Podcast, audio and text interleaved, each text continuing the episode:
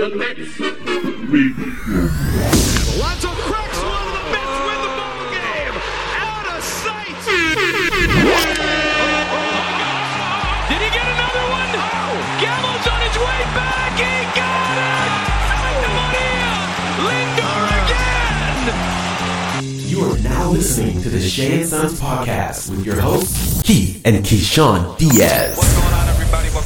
Shea and Sons podcast. It is episode two with your two favorite hosts, myself, Keith. And Keyshawn, what's going on, everybody? What's up, brother? We got opening week. We got the Mets. It's episode two. The vibes are immaculate, baby. We are back. And I just want to let everybody know we got a pouring amount of support. So many people shooting us so much love for episode one.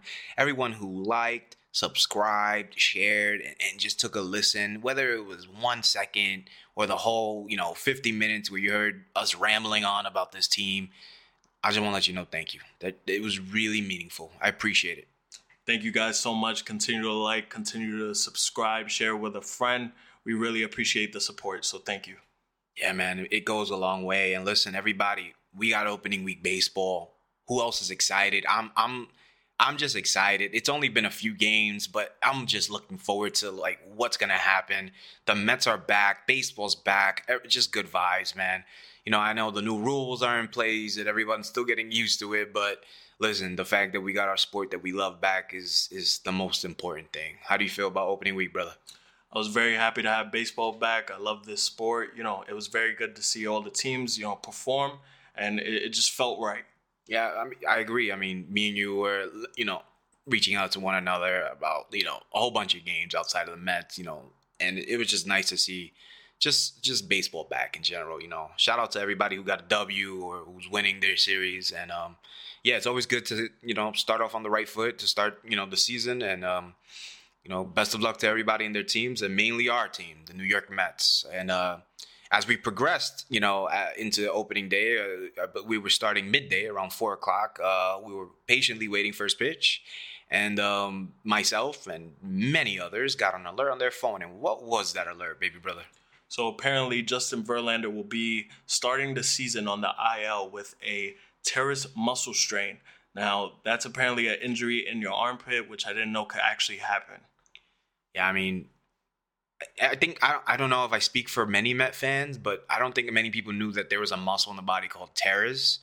Uh, it, it was quite surprising to see because we were all expecting, you know, everybody. We knew the injuries that we had prior. We didn't expect Justin Verlander to be, you know, one of the main guys who would be missing the start of the season. It's unfortunate. Remember, Justin Verlander is one of the older statements of the club. And uh, you, you know, with a guy like that, you got to be very delicate with. You cannot play any games with a guy that age, uh, especially a pitcher. And I believe is this injury on his throwing side?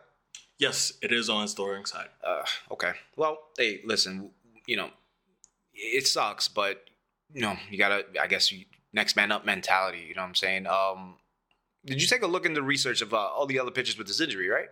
Yeah, so apparently, currently, actually, uh, Triston McKenzie of the Guardians is actually going through this injury, and he'll be out for the next eight to nine weeks. And in the past, you know, this injury has ranged in duration between 10 to even as much as three months in terms of, you know, being out. I know guys like Corey Kluber have had it, guys like, you know, Mike Clevinger as well. So this injury really has, you know, no real timetable. But uh, Verlander said he'll be back soon, and you know the Mets continue to say that he'll be back within you know the ten day range. Ah, uh, Mets tell you if the Mets tell you the sky's blue, bet that is red because unfortunately the Mets are really good at PR and um, you tend to worry anytime any pitcher or any any player actually is getting a MRI for this team and we're so scarred with you know the guys in the past, you know Degrom, and you know being as the prime example, getting an MRI, you know way back when David Wright was dealing with his stuff, you know you worry. And uh, this is a pitcher who's up in age. He did come off a Cy Young season, but that Cy Young season wasn't in New York. New York, so it is what it is. But on the positive note, um, that day uh, progressed and Mets baseball began. We started out the season in Miami to start off a four-game set against the Marlins. Um, every Met fan knows the Marlins are a pesky team. No one's gonna, you know, take them for granted. We are a better team, but they are an improving team. We cannot sleep on this team. We have to take them serious every time we play them, whether it's in New York or whether it's in Miami. So, I mean, everyone has memories of you know Tom Glavine barely getting out of the first inning way back in the day against you know Miguel Cabrera and whatnot. So I know that's a totally different regime, totally different roster, but you know it's still there. So with that being said, we started out the season game one, Max Scherzer versus the reigning NL Cy Young Award winner, Sandy Alcantara. And the Mets grabbed the victory 5 3. There was a few standout performances, uh, but I'll give you a kind of a background of what I thought the game was. I thought it was a pretty good pitching performance by both guys. I thought it's early, you know, guys aren't in rhythm. Um, it wasn't the most glamorous game to watch if you're, you know, a neutral, but being that we got the win to start off the year with a W, the Mets are like 40 and like two on opening day. So it was really nice to see just the general thought of, you know, the Mets, you know, winning a baseball game. We've waited so long for the seasons to start. What do you think about that, brother? Yeah, I thought the game was very well played by both pitching staffs. Uh, I know that uh, Scherzer ran into some trouble. I know that he gave up the home run, but overall, he, he was cruising for the most part. Um, you know, you're looking at the lineup. I know that Nimmo had a really good game for the Marlins. Luis Arraez is here. He is going to be a Met killer, so get ready. Um, the guys left two. Uh, you know, we were two for ten in terms of runners on base. Um, so runners in scoring position. Runners in, scoring, runners in scoring, position. position. Yeah, runners in scoring position. So that's something to look to. Um, but overall, it was it was a very well played game. This offense seems the exact same as last year, and the bullpen does seem mildly improved. The bullpen we'll get into the bullpen as we progress with this series, but I thought Max pitched very well. He uh, he didn't throw. He pitched very well, and I felt like you know with a lot of pitchers out there, they tend to throw rather than pitch. And we know he's the veteran. We know the standard of pitching that he provides any ball club. So I thought he pitched very well, uh, but he did get a little bit tired. I thought, I believe it was around that fifth, sixth inning mark. I believe it was the sixth inning. He, you know, he walked the guy. Usually when when Max walks a guy, the next at bat, hold your breath. It's something, excuse me, something I relatively noticed with him towards the end of last season in the second half. I just think, you know, the core is a oblique, I believe he had. I, I, I know it affected him a lot last year. So I think for a pitcher of his age, for someone to get, you know, in true rhythm, you have to like really, really, you know, you have to pitch into rhythm. you could do all these workouts and, and get your, you know, your timing and everything together. But I, until it's like game speed, you know, and especially like with the weather and stuff like that, you know, I, I think for a pitcher they need to really be in a, a, a, stage of comfort rather than to just you know uh, patiently await opening day in the season. So I think Max is going to be good. I think Max, you know, if he stays injury free, I think we can ride him as a horse. Um, the bullpen, Drew Smith. Drew Smith gave off a leadoff double, and Omar Narvaez and him had a moment. And after that, Drew Smith lights out. And I was very happy to see Drew Smith. He has a lot of naysayers out there, so I'm very happy for him. Uh, Brooks Raley, David Robertson came in to finish off the Marlins for game number one. And uh, one of our standout performers you mentioned earlier was Brandon Nimmo. Um, I know me and you have mentioned in the past, especially in episode one, we weren't the biggest fans of Brandon Nimmo. But if Brandon Nimmo can provide you this sort of offensive production, I think me and you will have, you know, our foot in our mouths.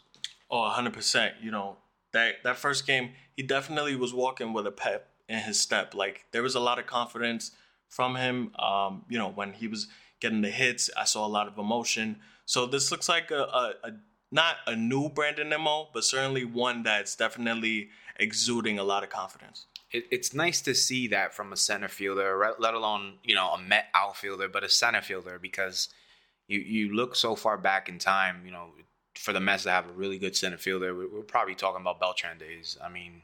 So, you know, Brandon has a lot to prove out there. Brandon was paid heavily. Brandon has to live up to that money. So I'm very excited that Brandon got off the nod really well. I believe Jeff McNeil had a big hit that day as well.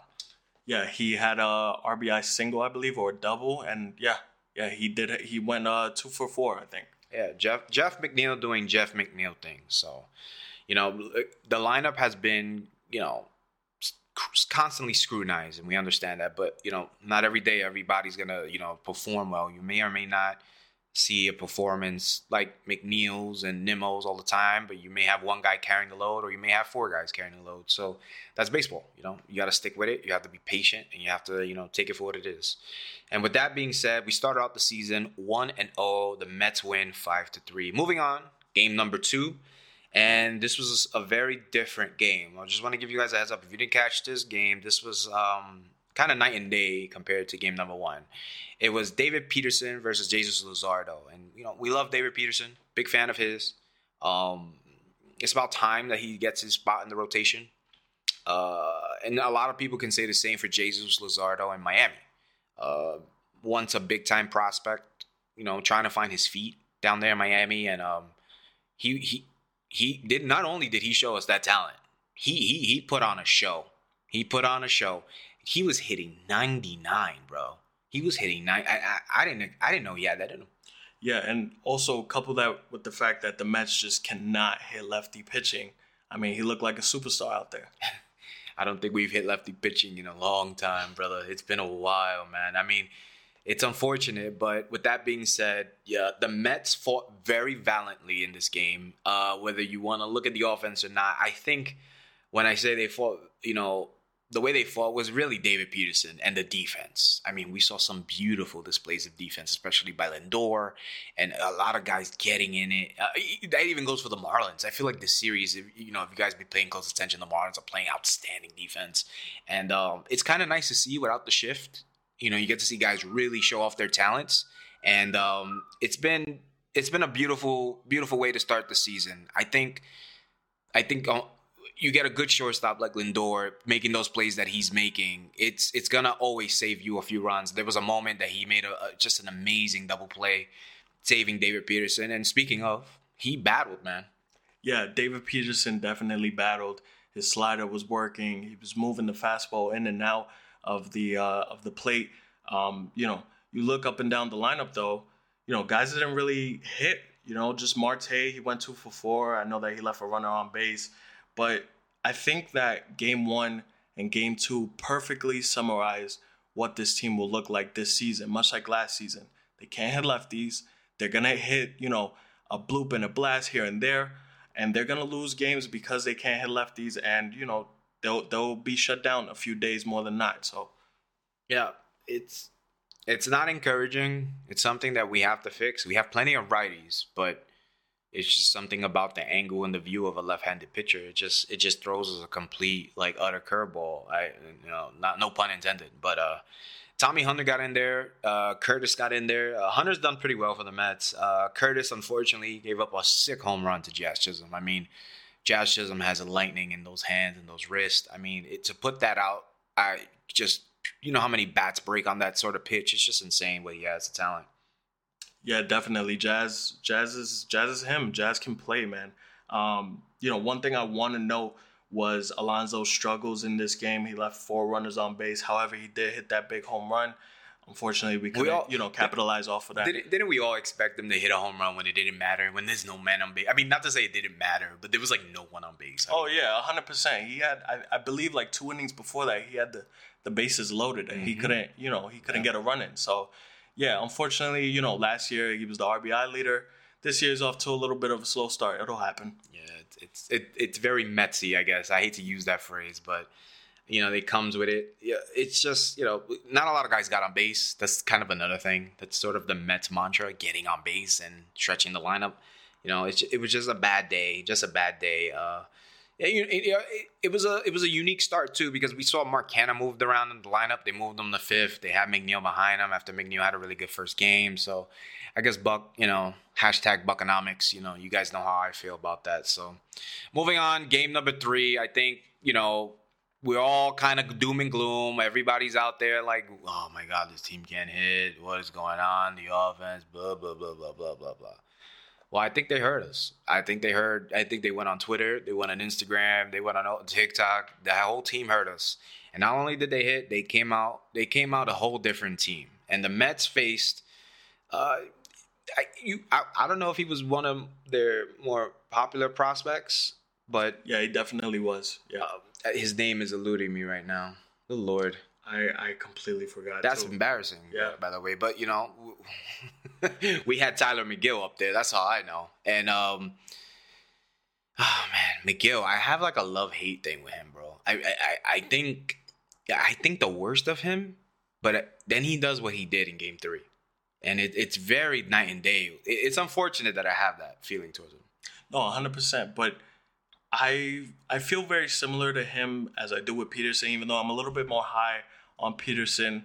Um, Megill and Peterson, when they're able to fight back, you know, after giving up a hit and giving up a, a run here and there, when they're able to fight back, that's when we see the best of them. Because I know that both of those, you know, guys tend to get in their heads at times, and you know, you know, a flood begins. Like the, the runs start coming in, the hits start coming in. But I know that Peterson gave up, uh, I think it was eight hits. So for those two guys to come back the way that they did, you know, it was very, very uh, impressive to say the least. You know, this, this, this rotation needs those guys. These are two pitchers that we didn't expect that we would rely on so heavily, and you know, we need them. You know, this is like typical Mets. You know, our main guys out, and we need next man up mentality. And I'll be honest, next man up mentality kind of like tires you mentally. So, you know, oh, by the way, the pitcher's name is Edward Cabrera. You know, guys, by the way, we're still rookies at this. so, uh, Tylor Megill and Edward Cabrera faced off, um, and the Mets. The Mets get a 6 2 victory. It was a lot different in game number two.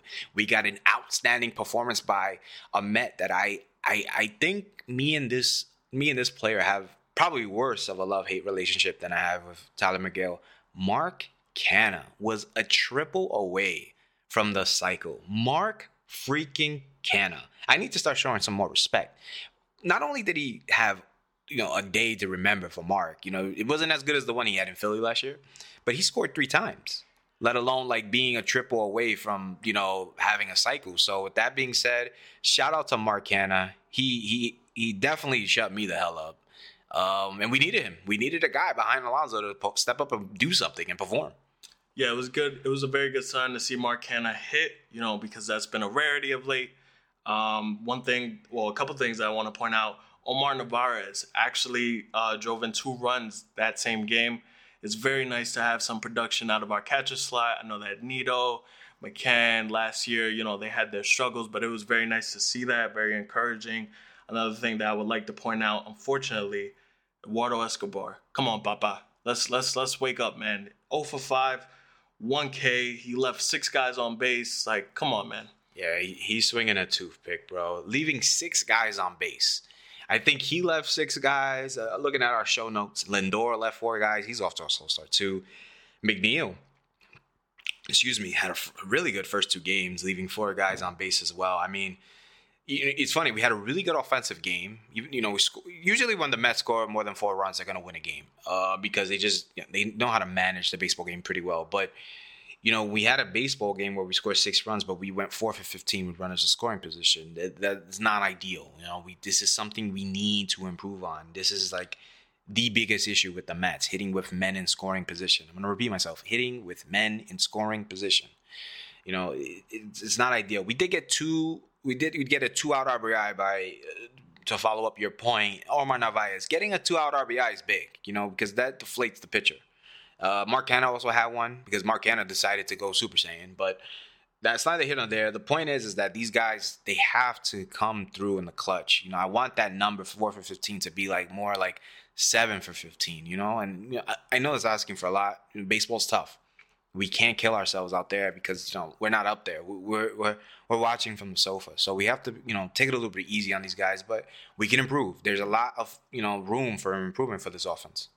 Yeah, I thought that uh, overall it was just you know classic Mets. Um, you look at this offensive identity; these guys are gonna hit. They're they're not gonna you know out homer you like like guys within our division. They're just gonna hit. Um, it was very encouraging to see as opposed to the day before the runners in scoring position uh, get driven in.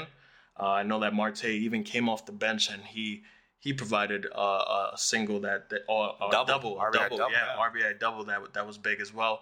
So it was just all impressive. Um, even the the relief, the relief was very good as well. You know, much like the days prior, I think the relief has been mildly improved, and yeah, all great signs. I think I think it's it's gone under under the radar. I mean, one of our new signings, Danny Santana, gave us an inning with two strikeouts. Well, nobody expected Danny Santana to do anything for this team. I mean, um, not a lot of my fans still know who he is. I mean, you had Santana, Drew Smith got in there, and he gave up a hit and a walk. You know, that's the thing. You got to be patient with Drew. You know, he has his moments. Brooks Raley then got in there, kind of, you know, let him off the hook a little bit. Uh, Ottavino came in there, two hits, but boom, recovered, two strikeouts. You got to trust the veteran. And Robertson, he gave up a hit, rebounded, got a strikeout. So everybody but Robertson got a hold. You know, I, I think one thing in baseball, when you get a hold, like you're saving so much in the baseball game for these relief pitchers. Like I, I, I think holds can be just as important as a save because you know we don't have a guy like Edwin anymore because of the injury.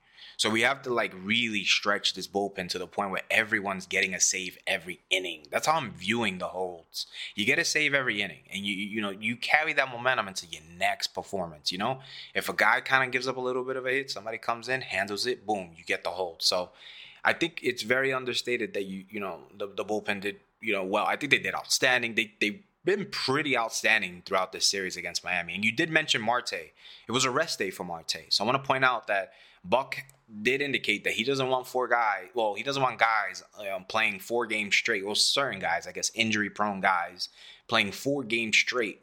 You know, on this turf that they have in Miami. So he gave Marte the day off, and I was okay with that. I know a lot of Met fans weren't. What, what was your take on that? No, I'm perfectly fine with that, especially to start the season. I know that guys are not, you know, in full, you know, ready mode when it comes to these games. Not just yet. So it's good to to give them a break every once in a while, especially you know to start. Yeah, I mean, look, it's it's it's barely April. We gotta kind of like just understand that there's 160 of these things, and we have to like, you know, we have to get there at the end. Last year, I think a lot of guys got there like in, in pieces, and you know, we we heard about the stuff after the season, like Lindor. You had a whole uh, appendix, uh, appendix thing going on, and you know we had Marte two groin like uh, tears, like that's crazy, man. You know, so we need. And I know Pete last year was totally exhausted. He pretty much played almost every game he could. So, you know, I, when it comes to resting and guiding guys through, I'm okay with that one. When it comes to Buck, I'm I'm much more you know understanding. Um, this was a four game set, guys, and as we record, the fourth game's going on. Kodai Senga got on the bump against Trevor Rogers. And to be quite honest with you, we can give you a little bit of an early recap. He didn't start off so great, but he rebounded pretty well. So next week, we're going to go over a few starts for Kodai Senga. Um, it's very, very important that this guy comes good for the Mets. This is one pitcher that we have to really, really, really, you know, bank on because, you know, we, we understand the things with Scherzer. We, we're hoping uh, Verlander gets back into things, but Kodai Senga, we spent the money and he has to come good. So we're gonna talk on him on our you know our following episode because he's gonna have a few starts in the book. So we'll give you a true uh, Shea and Sons analyst uh, uh, analysis, excuse me, on our new pitcher and you know the whole ghost fork pitch and all that stuff like that. Yeah. So Kodai, you know, I, I think that he's a very big investment to this team. Much to your point. So if he could just you know he doesn't always have to be rock steady. But if he can, you know, uh, put together good starts, quality starts, you know, give it to the bullpen early rather than late, or sometimes late, it's fine too. If he could just, you know, be consistent, that's all we're asking for. Yeah, I mean, we don't want to, you know, we don't want to tire him, tire him out. He's he's new to this league. You know, the bullpen, in my opinion, right now has been, you know, stellar. So if we can make sure we can limit his walks, so we don't have to like, you know, you know, get in there too early or get in there, you know, at an adequate inning, you know, and, and, we can get to the end of the game and get up a few runs. I'm a big component of that. Hopefully, the Mets pull out this this game so we could get three out of four. And with that being said, three out of four will you know send us to my to my Milwaukee. Woof, we're heading to Milwaukee, everybody. We're gonna head to Milwaukee for another set, and then we come home for Citi Field. If I'm not mistaken, we don't really play Milwaukee ever this early, so it's interesting that we're heading out there. Um, there were some good moments last year in Milwaukee. I believe we clinched our playoff spot in Milwaukee last year. So it'll be nice to kind of get back to the place where we kind of saw some some of our fruits of our labor kind of you know displayed. And um, yeah, we it looks like for right now we're gonna be facing against Freddie Peralta, Wade Miley, and then we'll face their ace Corbin Burnes in the third game. So uh, the the Brewers more or less, we kind of expect them to play a little bit similar to the Mets. Uh, their offense isn't the most glamorous offense. I, they're not. There's not a lot of big boppers. Rowdy Tellez is there. You know, he's probably their most biggest threat in terms of the long ball. Uh, you know, we, we, we probably we probably can pitch around a guy like that, make sure he doesn't do too much damage. They have a really good shortstop, Willie Adames. He's a pretty good player, and um, the Mets will be facing one of their former enemies, who was once in Cincinnati and then moved to Seattle and is now in Milwaukee. The famous outfielder by the name of. It's uh, wouldn't it be? Oh, I got you there, huh? Yeah, you I got, got me. you You got me. I got you you there. I know his face, but you definitely Jesse Winker. Jesse people. Winker. Jesse Winker. I remember. I caught Jesse, you with that one, Yeah, huh? you definitely did. But I remember Jesse Winker because we were actually at a Cincinnati Reds game against uh, the Mets, and I remember Jesse Winker. I vividly remember this. He was just giving it to the crowd as we were losing that game, like absolutely, like just berating the crowd. Like the crowd was into it. We were obviously losing, but he was giving it to us. So. Um, yeah, I don't like that guy. I like him. I like I like the energy he brings. I like Oh, how yeah. he gets involved with the fans. Um, for the traveling Met fans out there, I hope you guys give it to him because he's gonna give it right back. He's one of those kind of guys. Um, so with that being said, I, we'll, we'll kind of just go over some of the guys, you know, numbers against some of the pitches we're gonna face. Usually the the main two horses, Cor- Corbin Burnes and Brandon Woodruff. Uh, they also have a really good third pitcher and Eric Lauer, kind of their main guys. Uh, Peralta's pretty good, but I know last year he was a little injured. The Mets have done pretty well against a guy like Wade Miley, who's probably their, you know, uh, not to be too un- rude, but he's their worst pitcher. Let's just call a spade a spade. But uh, we're getting off against two, three righties, so we don't have to worry about left-handed pitching. What do you think about that? Thank God. yeah, left-handed pitching is kind of uh, our Achilles heel. We try to avoid that as much as possible. So, uh, as I see here, Freddie Peralta, we got a few guys who's done, you know, pretty good history. Lindor, uh, he's got a few at bats. Uh, Escobar, I mean, this is also Escobar, Escobar's former team. Escobar hasn't really done well against Freddie Peralta, but a lot of guys have seen him before, so that's a big deal. I know Marte's done probably the best, more or less, and you know that's not saying much. Two for seven with two RBIs, but a triple. So uh, it's it's it's you know apples to oranges, I guess. We're we're grading very little, uh, you know, very little examples here of what our guys have faced. But against Wade Miley, we got a few guys in there with 22 at bats, 13 at bats, uh, 10 at bats for Vogelbach. Uh, Marte, so Marte has 22 at bats with nine hits. Lindor five hits out of 13 at bats. Vogelbach 10 at bats but one hit, so that's not too encouraging. But he's seen Wade Miley enough. And Mark Canha four for 16. Um, and let's go up to Corbin Burnes, who's probably going to be the biggest test of the series. Uh, we've done pretty well against Corbin Burnes. If, you know, I from what I'm looking at, we got you know, let's see here, Lindor three for fifteen. I mean, that's not great, three for fifteen. But we got Lonzo four for twelve, McNeil four for twelve. That means a lot of guys have seen him before. This guy is Cy Young stuff. So I don't know, baby brother. What do you think? Kind of give me your, your overall thoughts about these three pitchers and uh, what where our offense is gonna kind of like lead us to in this series. So I think when facing a guy like Corbin Burnes, you got to make him work. His off-speed stuff is is definitely above average, but it's nothing to be afraid of. I'm not really the highest Corbin Burnes guy personally. I might receive some hate for that, but I don't care. It's cool. Um, There's actually some Met fans who want him. yeah, hey, I'll take God, him. God bless. I'll take him. You know, given our given our current staff, I'll take him as you know the the third guy. He- He'll he'll be another Cy Young pitcher to add. But uh, you look at the other guys, Freddie Peralta, and uh, what was it, Eric Lauer? Or No, well, he's the third one. We're probably going to be facing Wade Miley. Wade Wade Miley. Yeah, Wade Miley is basura. I'm, I, I am not afraid to face Wade Miley. Freddie Peralta has some impressive stuff, so that could be something to watch. But I'm very happy that we're facing, you know, two righties as mentioned before. Three righties, brother. Three righties, three Three righties. Yeah, three righties. So yeah, I mean, it, it, it bodes well. It, it's something you know, we we can't keep ignoring the fact that we can't hit left-handed pitching.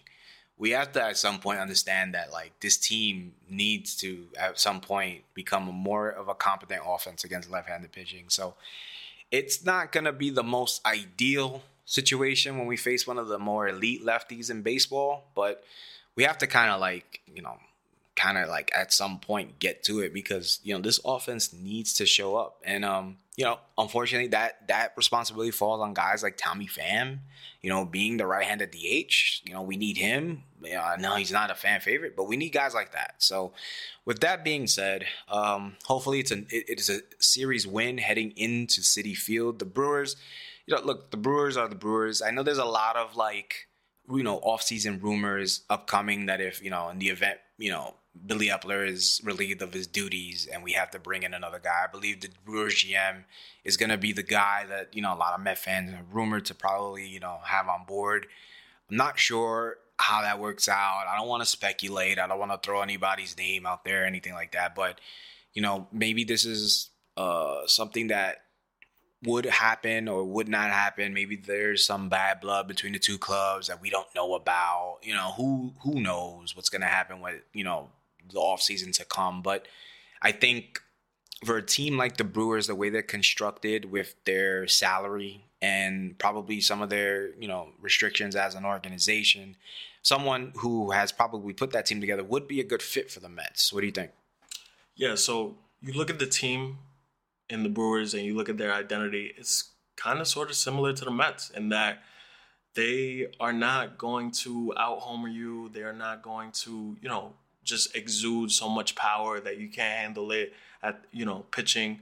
Um, they're gonna gather base hits, bloops, errors, any extra out you give them, they'll capitalize, much like the Mets. Um, and yeah, it, it's it's very similar to how the Mets are built, but I think the talent of the Mets is so much higher, given that you know we have the money to spend. I think that's the appealing factor for a lot of front office uh, officials and a lot of players for that matter. Who you know, a lot of these guys may touch free agency and probably had a good relationship with the GM, um, and they might want to come to New York. Who knows? You know, but that's that's a whole that's like living in La La Land right now. You know, we're, we're unfortunately our GM right now is Billy Eppler, not the biggest fan. So, you know, he's a lemon. We all know it is what it is. Uh, can't can't can't can't say anything different than that. But listen, let's go Mets at the end of the day. Let's get these, you know, these series in, under our belt. We need to win games. I think Milwaukee is a very winnable series, even if it it is in Milwaukee. And um, the Mets just have to just, you know, do their thing. Uh, the bullpen, if let long may it continue the, the run that they're in. And I know it just started, but um, it's a big plus to have them, you know, support our starting pitching like that. Something that I want to bring up uh, very briefly: the lineup being switched day to day. I am not against it. I think that, you know, to start a season, I think that we should, you know, work out different combinations within the lineup, lefty righty, righty lefty, you know, having uh, you know, McNeil behind Alonso definitely, you know, the proof is in the pudding in terms of how much, you know, we score when that happens, how good we are when that happens. So, I think that to start it's it's fine in terms of, you know, going up and down the lineup and shuffling, but we know this team. We know their tendencies. We know what works for us. In terms of Buck continuously doing that, it's a little worrisome, but I'm fine with it as long as it does not continue past April. Yeah, I mean, it might, knowing this manager, this might go into September. So don't put anything past Buck Showalter. I, I, I let everybody know. Listen, Buck Showalter wants to make wine with water, okay? So just you know, this guy wants to be the smartest guy in the room. I get it. He wants to win a ring. I hope he does, especially with us. Buck's gonna buck. You know what I'm saying? I call it buckonomics for a reason. And you know, you you, you live and die with a guy like that, but you also got to take the good and the bad with a guy like that. So it is what it is. Um, you know, Buck's gonna Buck's gonna lead us to the promised land, or we're gonna fall flat on our face like we did last year. So we have to just take it for what it is. You know, we'll be fine. You know what I'm saying? I, the lineup going left to right, it's not a big deal for me, honestly. As long as you know our main guys are batting where they need to bat. Speaking of what happened yesterday and and throughout, um, the kids, the kids in AAA, uh, Mauricio, Brett Baty had a humongous day on Saturday. Uh, I know that Alvarez had a home run. Um, you know, Vientos got a hit and uh, runners in scoring position. The kids are hitting and it's a, it's a very encouraging sign. I know that we wanted them up, some of them up, you know, earlier than usual, but for them to be hitting now, is a very very good sign. It wasn't Baty one of Baty, one of his two home runs a grand slam, right? Yes, it was a grand slam. I mean, hey, look, if Escobar continues with this two pick, you got to bring this kid up. You have to. This is this is you know, I, my dad has mentioned to us. You know, shout out our dad. You know, maybe one of the reasons why Brett Baty is not up is because he's not the greatest, you know, hitter against lefty pitching, which is a theme for this team. We should just call this the le- you know not hitting left-handed pitching episode because we, you know it sounds like we're repeating ourselves, but it, this is something Brett Baty is also working on. So you call up a guy and you don't play him, you know you could ruin his confidence. But when you do play him, and we may face maybe one or two lefties a week, you know, and he has an 0 for 4 kind of game, you could kill a conf- you know kill the kid's confidence. I personally would not mind him going up against you know MLB you know left-handed pitching because I think that's the only way you're gonna get better at it. You know, I mean, guys in the farm, you know, like they're in the farm for a reason. So, with that being said, shout out to the kids. We also have a name for them. What is the name? Yeah, I uh, we uh, coined them the Baby Amazons. I love that. That is. And by the way, my brother came up with that. That is an amazing. The baby amazons. SNY, cut the check. If uh, if you guys are gonna use that, cut the check. Yo, Steve Cohen, where you at, homie? the baby amazons. That's a nice. You know, we're gonna work on that. We may have something in the works, you know, with our graphics and everything like that. So shout out the baby amazons. Um, look, hey, it was opening week. It wasn't just opening week for the New York Mets. It was opening week for baseball. And um, listen, this is a baseball podcast. We, we, you know, team. We're gonna we're gonna have guests on from you know rival teams, and we're gonna get you know an analysis from everybody from all other teams. And um, it was just nice to see baseball back. Um, what were your takes from opening week, bro? The Phillies stink. That was my main take. I love that. That's actually my favorite point. We don't even need to go any further. The Phillies stink. What was it? 27 runs in two games? Yeah, something like that. I know that they bombed Jacob DeGrom, which, which you know, no matter how you feel about Jacob DeGrom, the fact that you know it actually happened, and and the the Rangers ended up beating them was a good sign. But uh, yeah, they they looked horrendous, and that bullpen, basura. Stinks. It's smelly. Ooh, frauds. A lot of fraudulent behavior in that bullpen, man. Oh hell yeah! I mean, you got uh Gregory Soto, who everybody, oh, Gregory Soto. ah, ah." Yeah, he got destroyed. Please give me a break. Right now, I'll take Danny Santana over Gregory Soto. Take that to the bank. Shout out to all the Philly fans out there. I hope you're listening. um, Atlanta freaking bombing the AAA team, so that's that. Hit it. That doesn't really help us. Uh, and yeah, we're, we're dealing with the Marlins, so that pretty much covers you know NL East more or less. Yeah, something that I wanted to point out.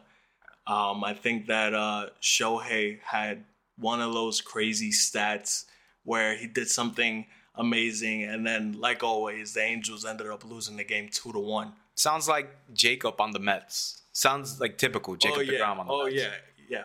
I mean, first of all, you're losing to Oakland. Good lord. God bless you. You can't win a baseball game in Oakland. Oof. You can't blame the, the the conditions of the stadium if you can't win a game in Oakland. Good lord. And then on top of that, you ruined one of your the, the best players in baseball's performance. Come on, give me a break. So the Angels stink. They're gonna keep stinking. All right. Anybody who thinks they're gonna be anything special, good luck. God bless you. Go you know go have a go have a coffee because you know you're gonna need one because that team smells. Okay. Shout out you know Shohei Ohtani. You know this this podcast loves Shohei Ohtani. So you know we're gonna manifest him in Queens as long as it takes. Who knows if it happens? You know we don't know, but praying to God. Um, did get to, to catch our you know our in town rivals. They kind of got the W against you know Michael Conforto and the you know the the, the Giants and Aaron Big Judge. bad, the big bad Giants. Yeah, Aaron Judge pulled up. You know what I'm saying? Uh, first swing, bang, home run. Good lord, how how how good is Aaron Judge, bro? Oh, he's amazing, and the fact that that fan base booed him in the playoffs is very New York of us. but the fact that they did it, come on, guys. Oh, listen, I, we were in the we were in a playoff game last year, and we saw fan throwing uh, Scherzer's jersey onto the field. At Oh, least, yeah, I was one of those people. at least, um, you know, we didn't see any Judge jerseys fly into the to the to the stands. But it is what it is. Uh, I guess shout out Aaron Judge. Uh, the Yankees could go kick rocks for all I care, but it is what it is. I like Judge, so you know, it is what it is. Uh, the, the Orioles look pretty good. Adley Rutschman going like four for five or five for six, something like he that. went five for five. Whew. That guy, that kid, let me tell you something. That's a catcher, bro. Oh man, that kid. That's un problema, bro. Uf. Yeah, yeah.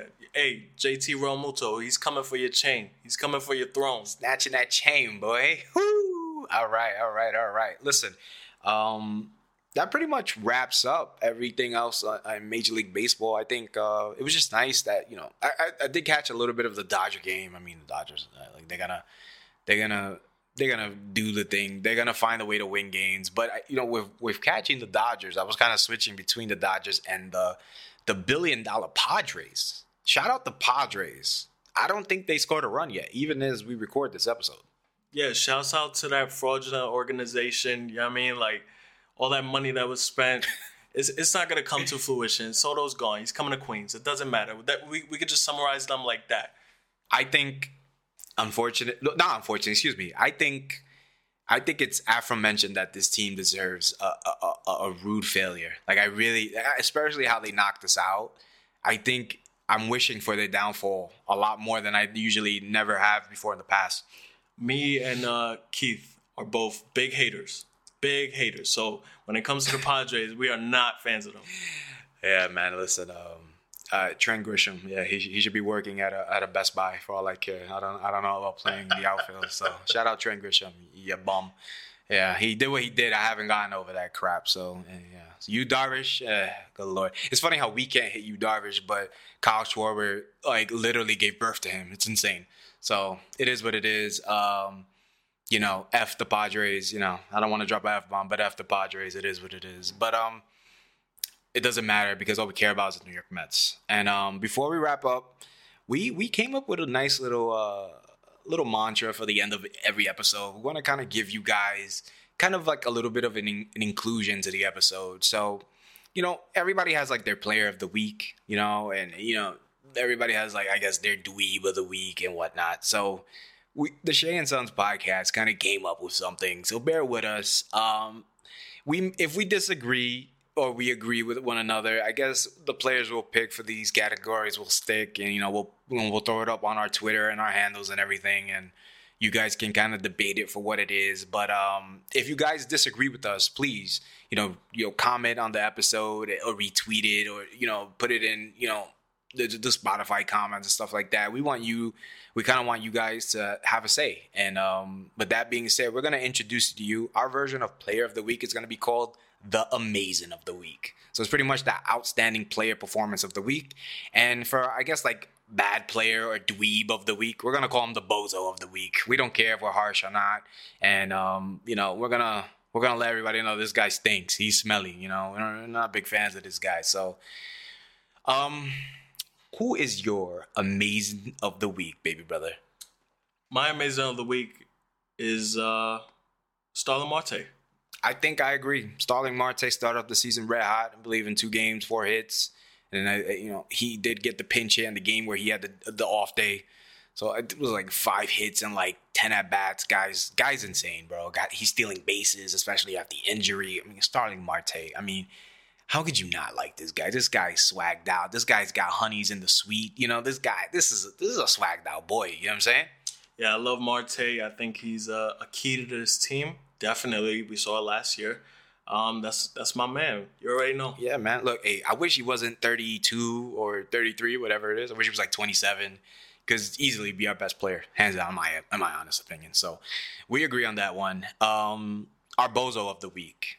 We may agree on this one too there's a, quite a few candidates because our offense has been uh, kind of slow. So, who's your bozo of the week?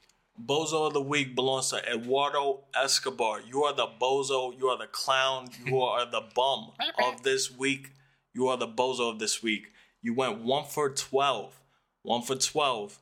Uh, this past series, I, I don't know about today, um, but but it doesn't matter because he, you know, he's leaving more men on base than he's probably left in Venezuela. So I mean, this is crazy. I mean, come on bro, please. At this point, like you're literally on Brett Baty watch. Okay, Brett Baty's in AAA and wherever they have AAA, Saskatchewan. You know, in the middle of, of, of the a desert, swinging a bat against nobody's. You know, selling hamburgers for two cents and shit. Excuse my language, but it is what it is. What are you doing, bro? You know what I'm saying? Get Brett Baty up. Get this guy out of here. All right, I'm sick of it. He could be the ninth clubhouse guy. Let him. Let him Let him be the funny, give you a hug, rah rah. You know, he could be the DH. He's a switch hitter. It is what it is. But he's not even hitting. He's swinging a, a toothpick. You know, so it is what it is. Get this guy's a bozo. Get him out my face, bro. Yo, this man shaved his entire facial hair. What was that, bro? And then he proceeded not to hit afterwards. is, is that because he's in Miami? Like, does he want to show off his know. new teeth? Maybe, I, I think he got new teeth. Maybe he got new honeys. I don't know, but yeah, it, it's looking real bad for you, real slow for you, Eduardo Escobar. Please get it together, my boy, because you are a genuinely good person, and we are rooting for you. But TikTok, Yeah, uh, yeah. TikTok. The clock is ticking, Papa. The clock is ticking. So, listen, we got our amazing of the week, Starling Marte, and our bozo of the week, Eduardo Escobar. That's my new name for him, Escobar. hey, listen, guys. Please don't forget like, subscribe, share the Shea and Sons podcast. Don't forget, we're gonna be on YouTube. We're getting that together for you guys. You're gonna see our ugly mugs.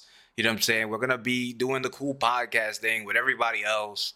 And you know, we're doing our best to get it all together. So bear with us. But um, let's go Mets, bro. yeah, let's go Mets. We'll definitely be out there for opening day. So if you see us, pull up, save us up.